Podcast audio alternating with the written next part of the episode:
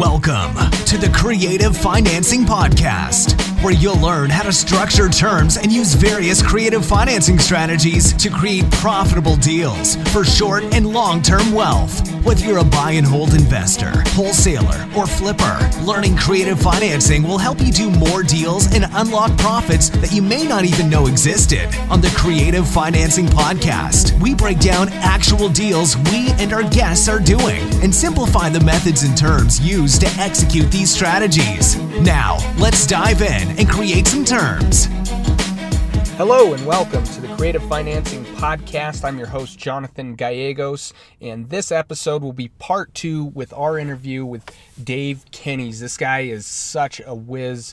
He's such a wealth of knowledge. He's a mentor um, to Jeff. He's he's been a broker since 1980. Um, he's a realtor. He's an educator. He's a consultant, um, and he teaches his own uh, classes on creative financing. Uh, this is uh, Jeff's go-to guy when he has a question uh, about structuring terms or uh, learning various creative financing strategies. So, uh, without further ado, uh, we're going to jump right back into our conversation where we left off, and I hope you guys enjoy this. Uh, I certainly have. This is this is an interview I have to go back and listen to because, again, I'm a student of creative financing, and um, this guy just blows me away with how much he knows. So, enjoy, guys. Thanks so much.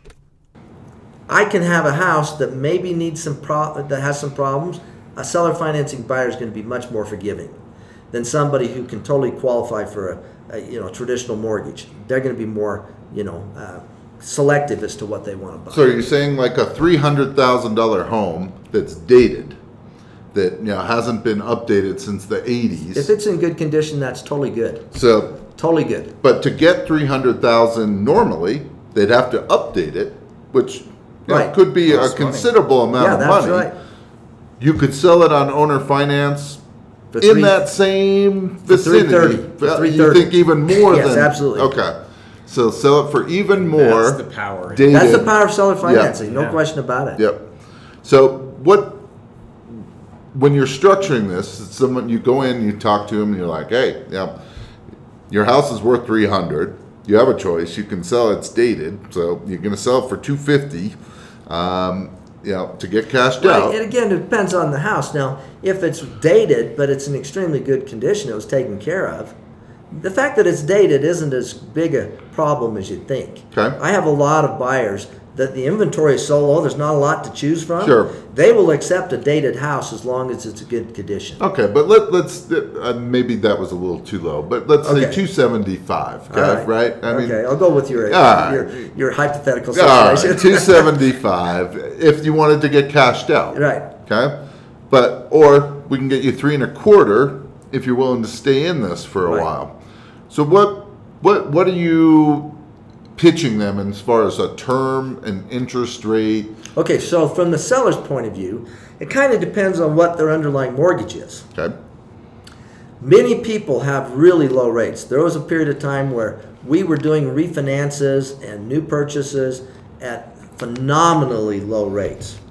So they're sitting on a 3.5% loan.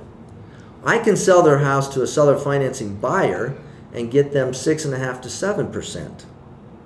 So now they're making 3% on the bank's money. okay, That's phenomenal rate of return. Yep. How do banks make money? They borrow at a low rate and and uh, loan it out at a higher rate. Yep. The seller is being a bank. okay, So that's the big carrot.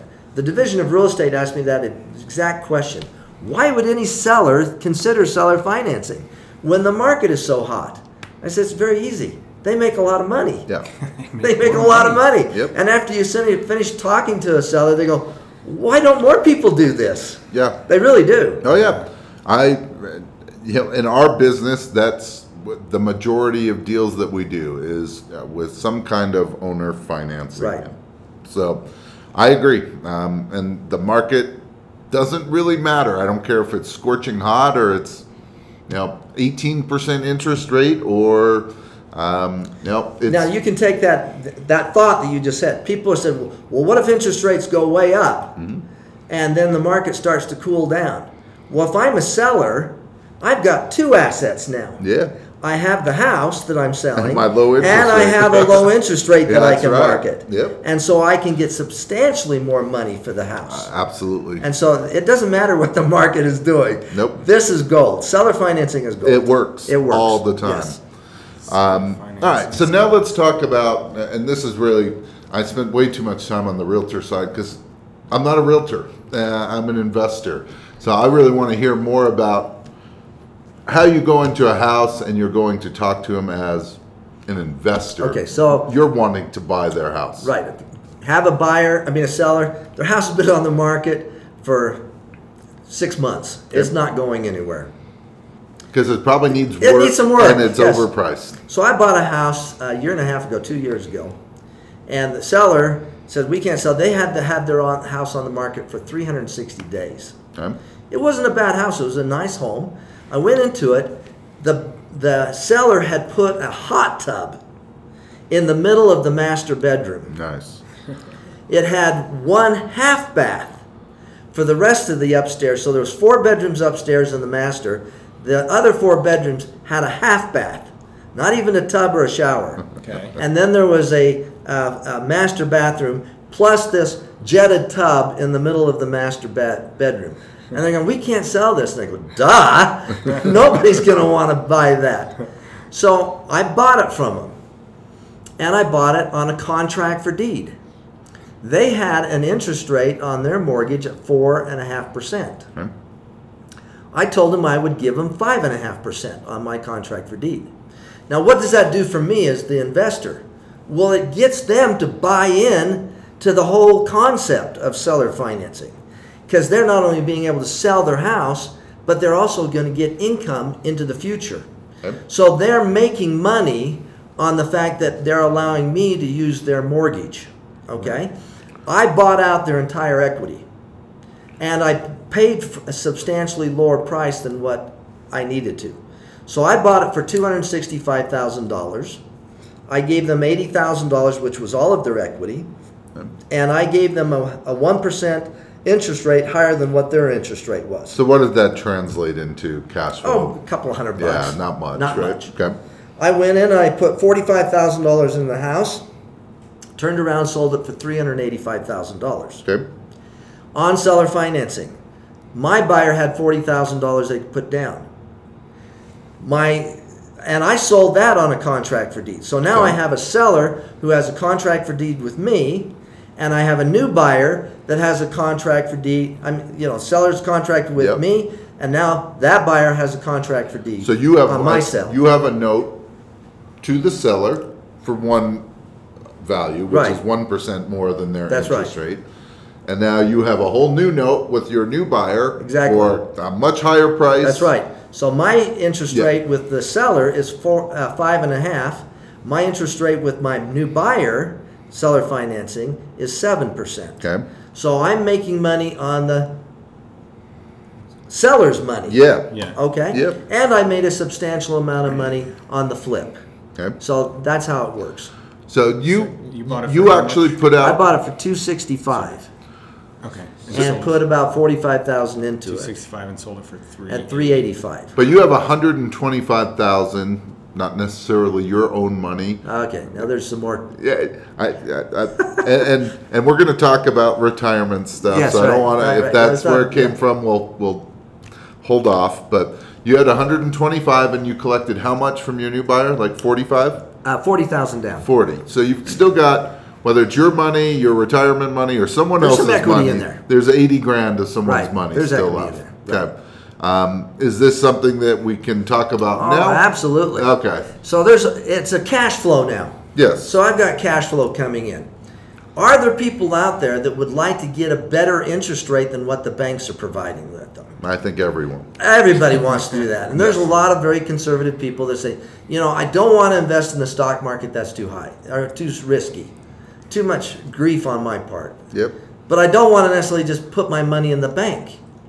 So he said, well, for people like that who would like to invest in real estate, but they're, don't want to be a landlord, there's passive real estate investment opportunity.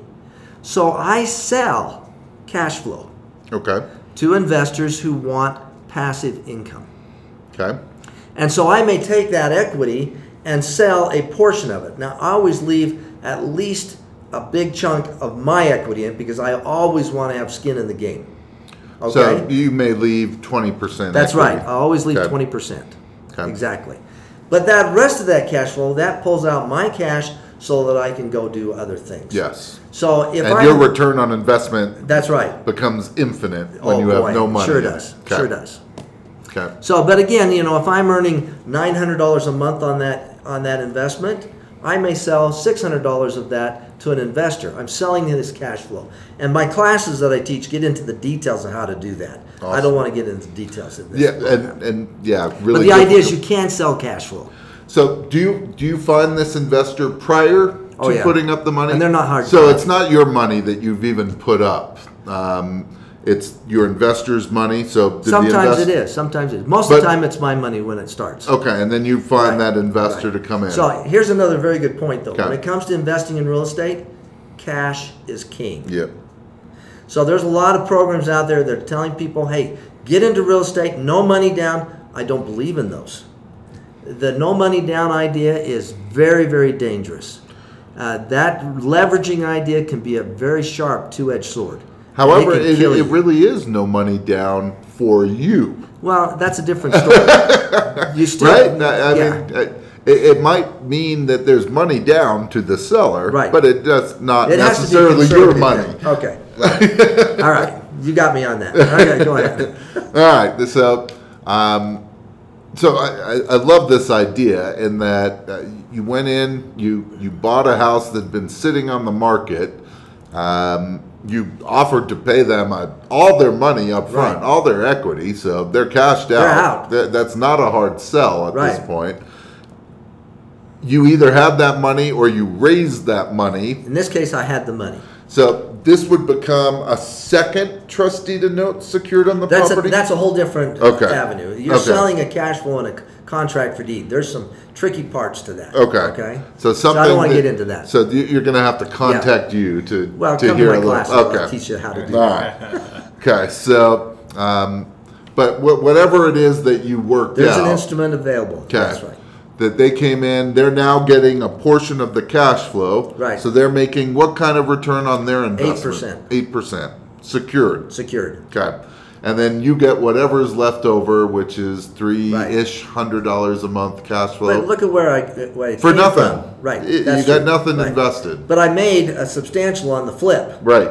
And so, yeah, you're right. Now at that point, I have no none of my own money in it. But initially, it was my money that bought the house. Yes. It was my money that did the fix up. Then once the contract for deed was in and all the, the pieces were together and done, now I get a second and a third investor involved. So did you get to keep all cash. of that down payment that came in? Yes. Was, was that yours? Yes, that was okay. So you, you made out. I made out really Yeah, well. you did all right, Yeah, I and did then fine. you keep getting paid for Yes. how long? How long do you That think? contract goes for 10 years. okay. And here's the here's the really important part of that. Most seller financing contracts, you you've got the seller that says, you know, I, I'm okay with seller finance, but get get me out in three to five Right. years. Yep. With my contracts, the sellers are going, I'm How okay with 10, longer?" 15 years. I want to go longer because I'm making some good money on this. Yep. And it's amazing how an extra couple hundred bucks a month to a family, that's real money to them. Yep. And so maybe for a high roller investor, it's nothing, but for the family who was sitting on that house for for uh, almost a year, it was real money, Yeah. real money. Absolutely. Does this make sense to you, Jonathan? Yeah, I'm, Uh, I'm trying to follow along.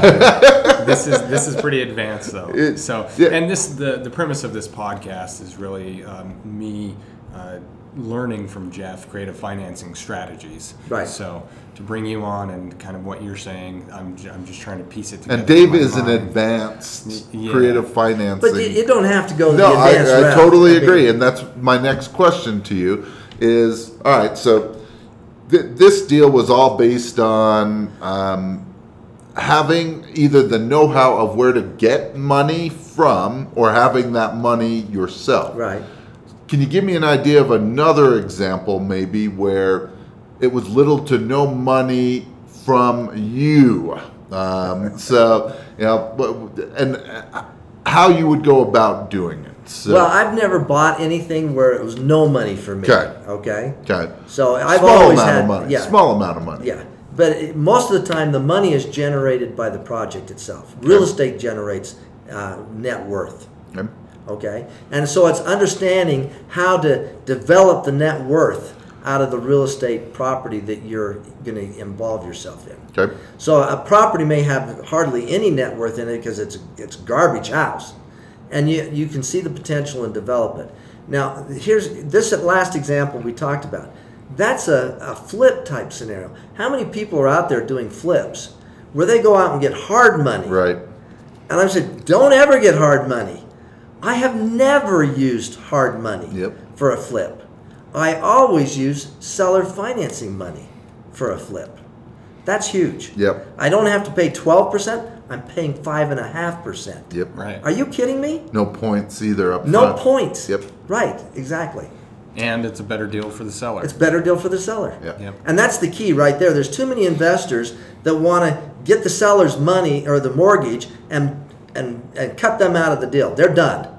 You're far better off to keep the seller in the transaction. Yeah. Far better off. Yep. Yeah. Interesting.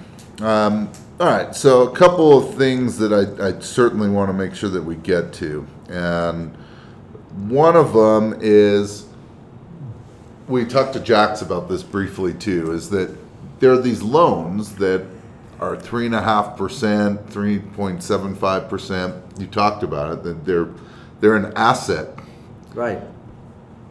talk about how you can actually sell this asset and allow someone to potentially assume these loans. So- Well, okay, so I've got a seller who's got an FHA loan on their home.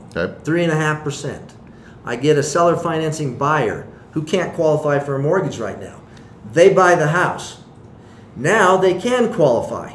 Instead of going out and getting a brand new mortgage, they assume the one that's already on their house.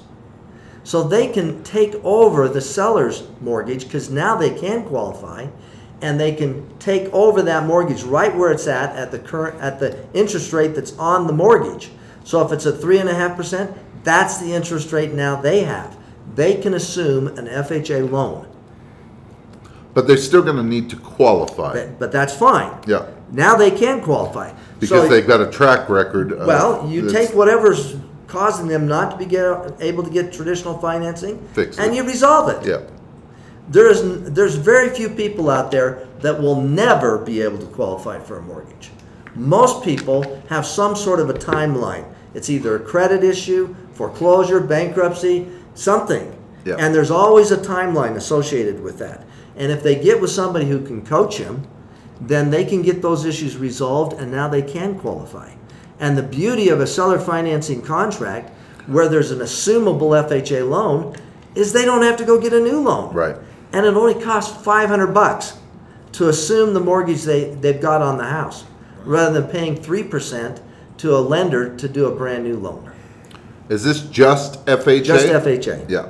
So no Now, it, it does apply to VA, VA. but you have to be a qualified vet Okay. if the seller wants to regain their eligibility Okay. by letting a qualified vet assume the loan. Okay. Otherwise, anyone could assume it. But, Yes, anybody but can he assume would, it, he would but lose they his would- eligibility. Yeah, which is not a good thing. No. uh, Okay. All right. So that's an interesting idea right there. So how would you use that? Well, number one, if I'm talking with a, a seller and they have an FHA loan on their house, now I'm telling them they've got a very valuable financial asset. Because as interest rates go up, if I'm sitting on a 3.5% loan and I'm going, yeah, I'm selling on seller financing, and my buyer eventually can assume that, well, that's huge. Yeah. Absolutely. That's huge. How many thousands of dollars will that save the buyer over the life of the loan? Well, and Do you think they'd be it's willing to also pay something for in- that? It's also into the loan, so more money uh, every month is going toward the principal pay down. That's right. So now, a seller like if they bought their house on an FHA loan, they only put three and a half percent down, right. And so the the likelihood of that mortgage being fairly high compared to the value of the house is pretty high. Yep. And so a, a buyer that came in with forty thousand down, very likely bought all the way down right to the balance of the mortgage. And now you structure it so that they just go parallel with each other. Yeah. So when the contract for deed is ready to be refinanced, the, the loan that's on the house right now is at the same value. And so literally, the buyer then just has to go in and apply to the current mortgage company to assume that debt at the, that interest rate that's already there. It's beautiful. So you're upping the price in this Absolutely. particular case. Absolutely. And then getting them to either come with a bigger, probably both, bigger down. They always payment. have to have a bigger down payment. And right. something that's going to allow them to pay down that loan. Right. loan And I did it. that very. I've done it a couple of times, but I did that about three years ago with the buyer. He he bought down to the mortgage balance, so the buyer, the seller, got all their money out of it, and then his mortgage on the contract for deed mirrored the underlying mortgage. Five years later, he's been moving, paying on this. He just assumed the FHA loan, Yeah, and it worked absolutely fabulous. that's a great technique. All right, so Dave, I, I would be Never thought about absolutely crazy, and uh, you know we, we can't go too in depth about this, but I would be. I, I've heard you speak on this a number of times, but tell us how you can use and build your IRA retirement funds tax free using That's one of my finance. favorite topics. so I'm an old guy. You know, I'm 64 years old. When I started in real estate, I had $600 to my name. And over the years, through very conservative investing and aggressive saving, I built up a very handsome real estate portfolio. But part of that was to have an aggressive retirement program. I put a lot of money into retirement when I was very young. That's the key. Don't wait until you're 50 years old to start saying, Ooh, I better start thinking about retirement. Start very early because it makes a huge difference. Now, the biggest uh, vehicle that I promote is the Roth IRA idea. Okay. The reason for that is, yeah, you have to pay the tax on the money that's being put into the Roth IRA at the time you're putting it in. But frankly, when I did that, I had a mortgage, I had five kids, I was at my lowest tax bracket ever Right. when I was putting in that money into my Roth IRA. Right. Okay? Too often people think that the best way to avoid or to invest is to always avoid taxes. That is a horrible idea. Avoiding taxes strictly for the purpose of avoiding taxes is a terrible strategy in building your net worth. So I aggressively put money into my Roth. So at this point in my life, I have a significant Roth IRA. The benefit of that is after 59 and a half, anything that that Roth earns is 100% tax free. And I can spend it right now. So I can invest in a property, flip it, and there's no waiting for one year for long term capital gain, short term capital gain, all that nonsense. I can flip it after two months, and 100% of the gain is 100% tax free, and I can go spend it. Okay? So, this idea of planning with the Roth IRA is absolutely brilliant. It's critical. Okay? And there's a whole bunch of strategies that we talk about in my courses on how to supercharge your Roth IRA. But that's the number one thing to think about is the fact that once I have a substantial amount of money in my Roth, now I can invest and get that money out during my retirement years 100% tax free. So it becomes the golden goose that lays those eggs. Okay? Absolutely. So now, how about strategies? These are exciting. We don't have a whole lot of time here, so I'm just going to give you the highlights. Okay. I can take money from my Roth IRA. Say I've got twenty-five thousand dollars. That's not a lot. I can't go buy a house with twenty-five thousand dollars. Not here. And pay for it cash. Not here. Well, I wouldn't want to do it where you can. but twenty-five thousand dollars makes for a really good down payment. Yep. And maybe and maybe I have a little bit more. Maybe I have fifty thousand dollars in my Roth. So nonetheless, I have some money in my Roth. I cannot go out and get a mortgage because a Roth is a non-recourse type instrument. So mortgage companies won't loan you money on your Roth IRA. But I could take that money and use it as a down payment on a seller financing house. So now I've got the seller acting as a bank, and they give me a loan, and now I keep that house for four or five years, and then I turn around and sell it. Well, now I take the profit. And this is where it gets a little tricky. Since I only use $25,000 of Roth money, the IRS takes a ratio and they say, whatever percent, let's just make it very easy. Say I bought a house for $100,000 and I use $25,000 Roth money. So 25% of that investment is Roth investment. The other 75% is borrowed money. And if I made um, $10,000 on the, on the investment, this is just for simple, simplification, then 25% of that $10,000 is 100 ta- 100% tax free. So $2,500 would be tax free. Okay? So can I can I Yeah, ask you a question? jump in. All right. So so what you're saying is that so your Roth is not allowed to guarantee debt. That's right. So in this case, your Roth is only coming with the down payment. It's actually like you're partnering with your Roth, right? So the the Roth is actually putting down your down payment, and you're not guaranteeing debt, or you are The, guaranteeing the debt. Roth can incur debt. It just can't be recourse Right. against the Roth. so are you asking the seller for Yes. no recourse debt? No recourse debt. Okay. Okay. So if for some reason you don't pay, the only recourse they have is against the property. Okay. Okay. So Which, they can't come For out. the most part, that's what the seller's going to do. yeah, it really is. Okay. Okay. But nonetheless, so if I made uh, ten thousand dollars, twenty five hundred dollars of that is tax free. The other seventy five hundred dollars is taxable. It's not taxable at my income tax rate. It's taxable based on the unrelated business income tax rate. So it's different than personal taxes. It's kind of treated like a charity. Huh. So they have a totally different rate schedule. And we won't get into the different rates, okay, because that's too Yeah. complicated, especially for this type of Yeah. course. So I pay my taxes on the other seventy-five hundred dollars. What after paying taxes, the remainder of that goes into my Roth. So now the twenty-five hundred and the after-tax money goes into my Roth, which is terrific Yeah. because now I put a lot more money into my Roth. Yep. Okay? However, I can do exactly the same transaction and have 100% of the money tax free. And this is what I get into in my courses by using a lease option instead. Okay. Okay, and then quickly. So instead of putting $25,000 on a contract for deed, I go to the seller and I say, I'm going to use a different instrument. I'm going to use a $25,000 down payment and I'm going to buy an option to purchase your house at a particular price.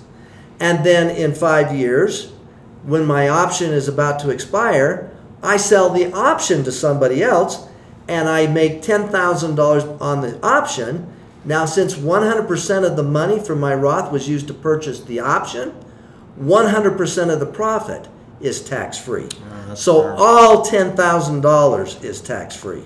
And so these are kind of the strategies we talk about in some of my classes. When, when you're buying that option, how much are you giving the seller? So you, you were giving $25,000. twenty-five thousand. Are you doing it as a lease option? Yes, I can do a lease option so that I, in my lease, it gives me the right to sublease. Okay. So I can own the property in terms of a lease option, and I can take whatever rent that I'm getting from my renter, and I pay his rent, and I get to keep the difference. And the difference is going into your IRA. It's going into my Roth Yeah, IRA. Okay. Right. I got it. Um, all right. So, and I, I've seen these courses, by the way, and I've I've I've been there when you've done these powerpoints. Um, it's something you have to see. That it doesn't do it justice to just No, talk just about. talk yeah, about you got to see numbers and how The bigger picture, though, is there's ways to use your Roth IRA money to invest in real estate that will supercharge it. Yep. What people do right now is they have a Roth IRA and they put it in with a company like Fidelity. They invested in the stock market. I'm not saying that's a bad thing. Some stock, some years, stock market goes up really nicely. Yep.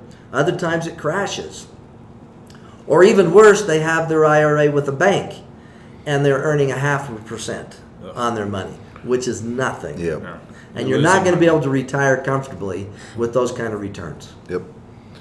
How do you, if someone, if you were talking to someone brand new or brand new to Roth IRAs, and what, what's the contribution for a Roth right now? If, if you're 50 years and old, younger, it's $6,000. Six A year. Uh, per year. See, you're, you're not going to build up a lot Yeah. of wealth at that rate. If you're over 50 years old, then what did I say before? Did I say 60? Six thousand. Yeah, yeah. 50. 50. 50 years. Yeah, 50 years older. Uh, if you're over 50, then you can contribute $6,500. Okay, so around. But again, you're grand. not going to get wealthy No. doing that. However, now look at it this way: most employers offer a 401k Roth, and so you can invest your entire salary if you want to in your 401k Roth. There's no limit. So right now, my wife, she has a job with a regular employer. We invest 100% of her income into her Roth 401k. Her HR department that blew their mind. Yeah. Said nobody does this. How, how, what do you live on? No. Well, we're aggressive at investing for retirement. Yeah. And so 100% of her income goes into our retirement fund. And that's possible with a 401k. That's interesting. So if if you were if you were talking to an and I shouldn't say new investor, but new to investing in their IRA, but they didn't have much. You know, Right. they, they could make the contribution of six thousand dollars. What would be the advice to Well- build it? Well, first of all, invest the maximum you can. Okay, so Then the other 6,000. thing you can do is you can pool it. So instead of you being the one that buys the lease option, you have three people who also have Roth IRAs that buy the lease option.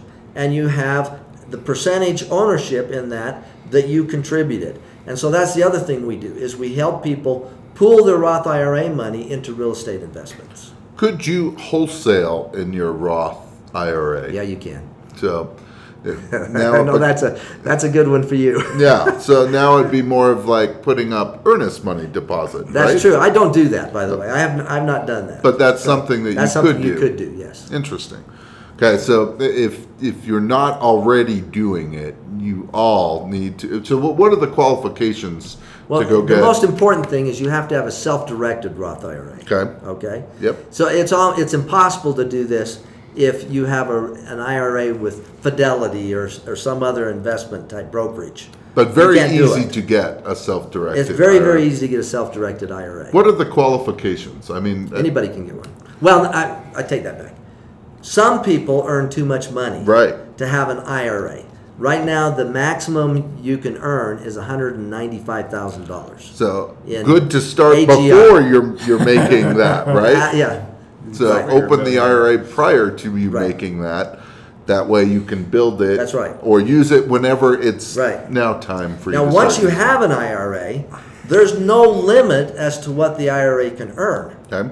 Yet. Well, I, yeah, well, yeah, laws can always change. Yeah, That's right. yeah. That's right. Is there and, and and you're not giving any legal advice. Let's let's Absolutely be clear not. about that. But is there um, any limit on how many deals you do in your is there any chance of your IRA being deemed a business? Well, you have to be very careful that you don't participate in prohibited transactions. Absolutely. Okay, so you need to understand what the rules are on investing Roth IRA money. And as long as you follow the rules, you'll be just fine. Okay. Well, and all profits have to go back to the IRA. Yeah, oh, that's So right. you All can't dip profit- your, you yeah, can't that's, dip your hand. in That's there. the hard part for young people. Yeah. They're going, oh man, I just made a ton of money. I can't touch it until I'm 59 and a half. Yeah. Believe me, folks, it happens way too fast. Well, and you got, you got to plan ahead. I mean, if you're doing a number of deals, that you know you, you leave certain amount out of your Right, IRA, and you put certain amount in your IRA. Right. That way, it works out. So Yeah, you, you do have some money You- coming if you really want to uh, retire comfortably, you have to be aggressive about investing for retirement.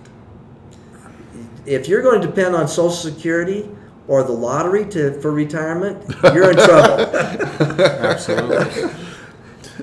I thought everyone wins the lottery, and that just happens that way. So, so, question on that: to accelerate the growth in your IRA, um, using, you know, real estate as an investment, uh, how do you do that? What's an example of that?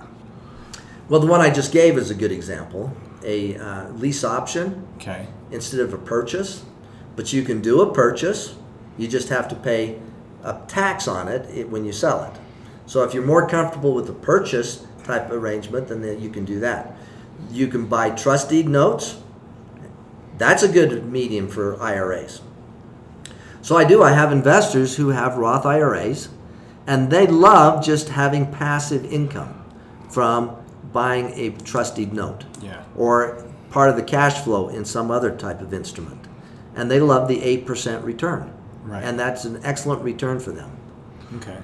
Well, and one of the, at least in my opinion, and is if you're using an IRA and you're you're a wholesaler, um, you know, it, you could build that IRA to, hey, rather than just investing six thousand dollars and waiting the next ten years before you have sixty thousand in there, that hey, you put in your one contribution, and now you're able to to leverage that into you know something with 10 15 30000 dollars Right. and now you can look at doing you know options That's exactly or right. lease options or creative financing or you know even you know if you can get up to 100 150 you might even be able to do a rehab where you know the cash all comes maybe not the rehab money which if i'm correct you can still split right that the the ira could buy the property but you could fund the rehab when the property sells you can be reimbursed the rehab the rest of the profits Can I would you be do that? careful about saying you can do that. Okay. Okay. All right. Um, and absolutely, no matter You what can't you pay do, yourself for any of the work. That's true. So there's right? lots Yeah. of things that are prohibited. You need to know those rules really, really well. And what you need to do is get with uh, a very qualified, hopefully a real estate based, self directed IRA Manager. Yeah, right. manager. That's right. That's right. Yep. Cool. All right, so a few more questions, and we're going to wrap this up. Um, what do you think? And we asked our last guest this too. That what are some key, maybe clauses that you want to add to your contracts or your um, your docs? You know, uh, where it's protecting you in terms of disagreements. Um, Well, the first thing, if you're going to buy as an investor something on seller financing, you're using somebody else's mortgage. You want to have visibility yep. into that mortgage. Yep. Okay. But again, that's that's my philosophy of bringing them into the. I call it a partnership. It's not a partnership, a legally partnership. It's just that they're still in the the mix. In the middle. Yep. So that they have an interest in making sure their mortgage is being paid. But there's so many things that can happen to a mortgage Yeah. over the life of your contract. If you don't have that seller tuned in, you can get into real trouble. The Yeah. mortgage could get sold. You want to know when the payment goes up because of taxes and insurance. You just want to be tied in. Yep. And so that's something I always have in my uh, REPC that I have some sort of visibility. And for me, I actually want to have maybe a login and password over to that mortgage so I can see what's happening with the mortgage. And you also always want to have a third party escrow company. Okay. So that's the other thing I put in there. Third party escrow company is where I make my payments to. Okay. They make the underlying mortgage payment and then the difference goes to the seller. And they, I believe, they will send you all documentation right. that it's been taken care Right. of. And they do all the taxes too. Why wouldn't you want to just make your payment directly not. to the seller? because there's too many things that sellers are tempted by.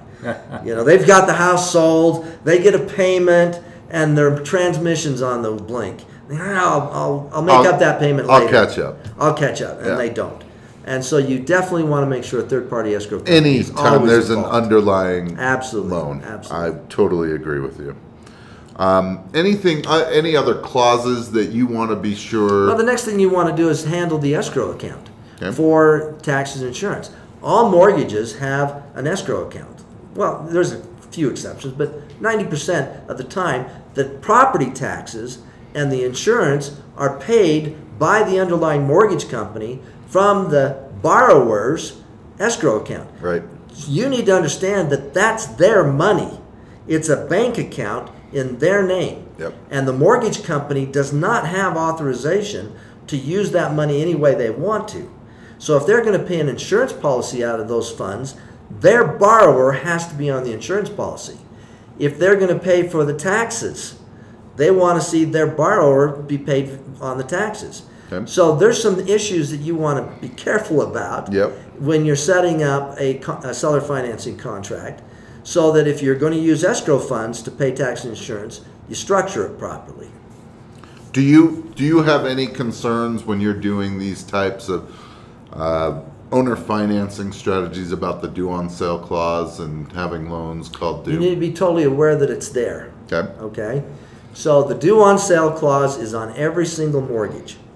If you're buying the house on a contract for deed, title stays with the seller. So as far as the mortgage company is concerned, that's no different than a lease option. Right. Everybody has 100% right to lease their property. The mortgage company can't say a darn thing about it. The due on sale clause is not invoked if you are leasing your property. So if I buy something on a contract for deed, as far as the mortgage company is concerned, that looks exactly like a lease option. So you have n- virtually no possibility. It would be of a extremely difficult for them to yes. figure it out. That's right. Yeah. Or even even if they did know it, You would certainly have a strong. they would argument. say, "Well, our borrower's still on title." Yeah. Okay? Yeah. If I buy something on an all-inclusive trust deed where title is actually transferred, that's the more likely scenario that a bank or a mortgage company would call the loan due and payable. Very unlikely though, because in order to call the loan due and payable, they have to foreclose. Yes. And that's not very likely that they're going to take a performing mortgage and send it over to the foreclosure department. That's painful for a bank. Not only do they have to foreclose, they have to stop accepting payments. So, am I afraid of the due on sale clause? Absolutely not. No, I'm not. I've bought a lot of houses where I get title and So I they make the have to- payments directly to the mortgage company. And they have to stop accepting. They have to because it's a foreclosure process. That's interesting. If That's they true. if they accept a single payment, they have to start Yeah, all over right. again in the foreclosure process. That's the biggest benefit to the buyer in a seller financing arrangement if they're fearful of the due on sale is the power of the fact that in order to exercise the due on sale, the mortgage company has to go through a foreclosure process. That's painful for them to do. Well, it's funny. that You would think that while receiving payments, they would just assume continue to receive payments rather than invoke. That's why they're in the mortgage Yeah, business. yeah, you would think. To accept payments. Yep. Yeah, great point. That's, that's awesome. Um, All right. So, one last topic, and then I want you to tell us a little bit about the classes that you offer. Okay. Um, but I want to get back to the notes, selling notes, buying notes. Um, so, and let, let me make this clear, and you tell me if this is correct. So, anytime that you go and do any kind of creative financing, you create a new note. That's right. And that note now has some value to it. And there's a whole way of figuring it out. And you know, there are note buyers all across the country That's right. that potentially will say, hey, you just created a note for a hundred grand. I will pay you ninety-two thousand dollars for that hundred thousand dollar note. Correct? That's right. and based on how you structure it is how they determine what they can pay Right. for that particular. It's all note. about calculating the rate of return that they're going to get. Right. So, tell me a little bit about do you do you sell notes? Do you buy notes? Uh, Do you are you doing them locally, nationally? What, what I don't what do you anything nationally. Okay. I'm 100% local. okay. The, the, there are all sorts of organizations that will buy notes. Yeah. Nobody that I know of buys contract for deeds. Okay. That's a unique market that I am involved in.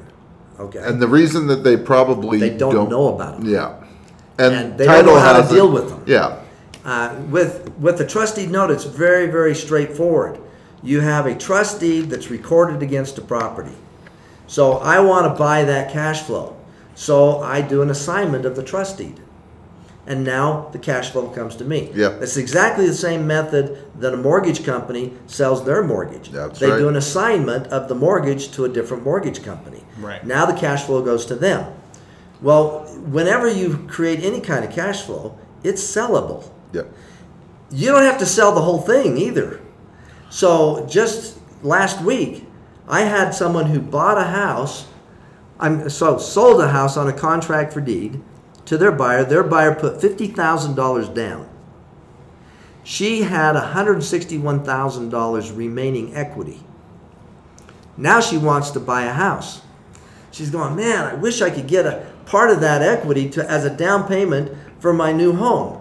She came to me. Bam. I arranged to buy $80,000 of her equity Yep. to give for her so she's got $80,000 to put down on her new home Yep. so she doesn't have mortgage insurance and she gets a conventional loan. I'm the only one that I know of that can do that. Yeah. And what kind of return are you getting on that eighty thousand dollars now? Well, and that's it. I mean, her contract for deed had a balloon coming up in a year and a half. So I don't have to do a long term contract. No. So I have a year and a half. So I discounted it, forty five hundred bucks. So I charged her forty five hundred dollars to do it, Okay. and then I'm earning an eight percent on the money. Okay. And So it's and- not and- outrageous, and it's if- not outrageous. And if they didn't perform, what happens? Well, in that case, we would foreclose on on the contract for deed, which is a forfeiture process. Right. It only takes thirty days. Yep. And I'm comfortable with that contract because the buyer put fifty thousand down. Yep. And I have an eighteen month track record of them making their payments Yep. every month. That's hard to lose. I, I would, I, be honest with you, I would love for them to default. Oh, of course. Yeah. Uh, it, it- it would certainly and I've had that where people default. And I said, well, okay, we'll take the house back and we'll take the increase in its equity and we'll turn around and sell it. Now, with the buyer's point of view, they always have the right to sell the property. So they don't have to just let it go. Right. They can Or sell the property. it, yeah. Right, Yep. right. Yep. Um, okay, so uh, do you? So you're buying notes. Yes. Do you sell any notes? Yes. And yeah, w- actually, back to that one situation that we had before, where you were selling an income stream, Right. uh, Whether you created a note, however you did that, um, is that the kind of note buying and note selling? Generally, that that's what I'm doing. Yes, Yeah. yes. Okay. I'm not doing trust deeds where I go out and actively uh, solicit people who have Okay. trust deeds to sell. Most of the stuff that I do, people come to me. So it's either stuff that you've created yourself, or typically people that are doing exactly That's what you're one of the reason I teach the classes. Yeah. I teach classes at a phenomenally cheap rate. Uh, yes, you do. And the reason why is because I then have a network of people who are doing seller financing who bring me deals. Yeah. And that's how I Yep. make my money. I don't make a lot of money by teaching the classes. I make money by the network of people I create. Absolutely. Well, let's talk about that. So you've been teaching classes for how long? Oh, it's been six years now. Okay. And um, what what are the topics? How often Well, do you do it? Uh, and, and it's more on a demand basis. Okay. So it's not something that I make a lot of money doing, and so it's not like a big part of my. Uh, You like it, business. though. I like it. I like teaching classes. That's true. That's true. I do like teaching. Yeah. Okay. But you know, I'll have I have a three um, classes for seller financing. Okay. Three courses. Three, yeah, so three different classes. They're three hours each. So there's nine hours of seller financing instruction, where we get into a lot of the details because there's a lot of details There are. that you have to pay attention Yeah. to. How do the how do the utilities? How to handle utilities? How do the cities look at it? Yep. You know, what about the due on sale clause? What about this and that and the other? What could possibly go wrong? Yep. And we go into all of that. Okay. I- And I, just so you know, I wanted to talk about all that, but we, we would have been here for another we- hour and it's, a half. It's a 12 hour class. and then I teach a class on my philosophy in real estate investing. Okay. So there's four classes we teach. I teach those classes on Wednesday nights from 6 o'clock to 9 o'clock. Okay. The next series starts September 12th. Right. And what do you charge for these classes? I classes? charge $100 a class. hundred dollars for three hours. That's right. Wow. Okay. And are there any prerequisites? I mean, what what if I know nothing? Can I? Then s- you, then you come anyway. You should come. Uh, yeah, and I have I have realtors that come. I have investors that come. Okay. I have people who realtors have found who are interested in selling their homes on seller financing, and they come because they're a potential seller Yeah. on seller financing. Yep. That's interesting. So we have all sorts of folks that want to actually come to the classes and learn more about this. Do you advertise for I it don't. anywhere? Okay. I don't. And I keep the classes really small. So my classes are about 20 to 25 people. Okay. So it's a very um, small group so they can get a lot more in the way of individual attention on questions and learning about the topics. Okay. So it's not an auditorium of people. Yeah. What? Um, how do they contact you? How do they find out more about it? Uh, How do they sign up? If Okay. they're and if they're interested in using you as an agent or Well, and that's, I mean, um, yeah, if they're interested in using me do- as an agent, then they can call me. okay. absolutely. Do you want to give out your phone number? It's 801 259 0797. One more time. 801 259 0797. Okay. They can text me if they're interested in the classes and give me their email address and I'll send them information about it. Okay. Okay. Now, one thing I don't want people to do is call me with questions. I don't take questions. Right. I do seller financing consulting, and I my rate for that is two hundred dollars an hour. So if somebody's interested in picking my brain, they can call for an appointment. Now, could this be someone just not only local but national? Sure, Okay, so sure. that that's I can something- take a credit card over the phone. Okay, good. okay, so I just wanted to because most people aren't coming to your class unless they're local. That's right. That's but right. they can tap into you if they're in South Dakota or where. Sure, they can. Now I'm not going to be familiar with South Dakota laws, Right. so don't expect me to be But a you- national but- expert on seller financing. But I'm the, not. the creative financing techniques they're are basically probably, they're the universal. same. They yeah. are. Yeah. totally universal. Awesome. Are you? Would you ever be interested in uh, canning and cloning those courses, uh, so you can, you know, presume I, in I a would be happy to look into that. Again, that's not a mainstream of my business. I'm Right. making plenty of money doing other things with my time. doing deals. Absolutely. Okay. Yeah. I'm And- just I'm just wondering because so we're we reach you know a national audience, uh, Okay. even worldwide even. Um, so with that said, it would be nice uh, to create something like that for for our audience who you know can't come here to, to attend one of your classes. Okay, yeah, we'd be happy to talk to you about that. Yep.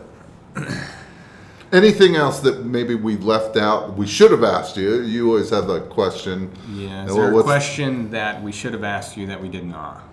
Well, we've covered a lot of things, uh, so I, there's a lot of questions you could have asked me. Uh, there but were. frankly, this is a huge topic, and Yeah, the more so people can learn about it, the better. For me, I've got a real estate career of 38 years, and these techniques have come in handy throughout my career. Yeah. Time Not just in time good markets time or bad again. markets. It, there's just so many different situations that down. come up that all of a sudden you say, you know what, that's a good one for seller financing. I'm going to pull those tools out of my toolbox and make a deal happen. Yeah. And so it's it's an exciting thing to be involved in. Yeah. Because you can that's why we do customize it so much. That's why we do this podcast. That's right. Is to give those tools to And there's so much misinformation out there. Oh yeah. Yeah. People are saying, "Oh, that's illegal." It is not illegal. right. Yeah. No, and I, one of the things that one of the reasons why I like doing this is that I, I'm more about the integrity of the business. I, I don't. Uh, there's certainly people that can go out there and deceive people and That's take right. advantage. That's right. But that's not what I'm about. That's not what hopefully my guests are about. That's not what I want to be taught all across the country. It's about you can really get what you want and be straightforward. Well, and, and it's got to be a win-win for everybody It does. involved. It does. And so if you do the things correctly, legally, and you're paying attention to everybody's interest, then it can be very successful. Absolutely. The thing I hate is when people take advantage of other people. They do a, a uh, warranty deed subject to the underlying mortgage, and the seller, the borrower, the person whose mortgage it is, totally loses control. No recourse. No recourse. I hate those kind of things. Yeah. Right. So it's very important to me, and I teach this in my classes, that all parties involved are protected. Yep.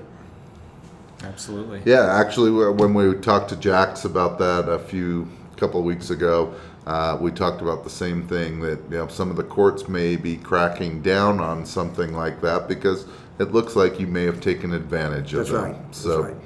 uh, we're we're on the same page. That's how we like to conduct business, and Now I know enough about you, Dave, that uh, you've been around a while. That you wouldn't have the reputation that you have if you weren't um, a man of integrity. Well, thank So, you. Thank yeah. you. It's been fun being here. Uh, it's been an so absolute great opportunity for us. So we appreciate having you.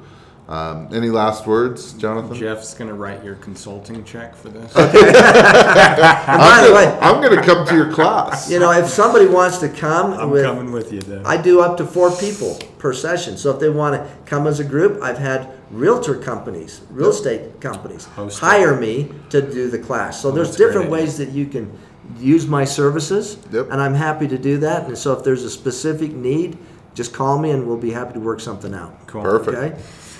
Well, thanks so much, Dave. We really appreciate you being here. We do. Um, guys, I hope you've gained a lot from this. I know we went over so much information. Uh, I'm going to have to re listen to this. Uh, we will be breaking this up into maybe a two or three part series because we really try to keep these podcasts about 35, 40 minutes at, at max. Um, so, guys, please rate and review our show on iTunes, Stitcher, Google Play, wherever you get your podcasts. We're also on Spotify.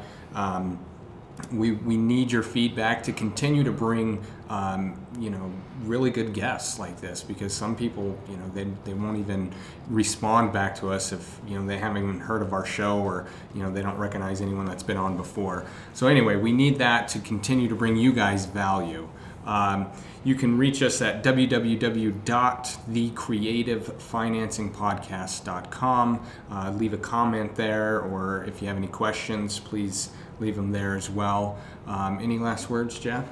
Uh, super, super exciting uh, hour and a half ish of pure information. Uh, if you don't reach out to to Dave, um, uh, you're you're missing out on an opportunity. Yeah. And if you guys are here local in Utah, please take advantage of these classes. I mean, that's so cheap for a three-hour class. Yeah.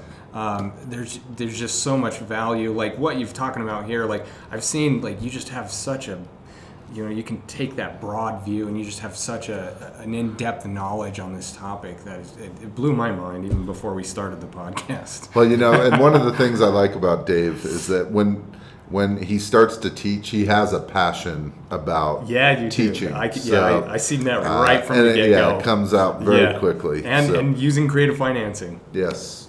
cool all right guys till next time create some terms Thanks for listening to the Creative Financing Podcast. We need your feedback to continue to bring you the best strategies in creative financing. So please subscribe, rate, and review the show on iTunes or wherever you get your podcasts. We greatly appreciate your ear and please pass this on. Until next time, create some terms.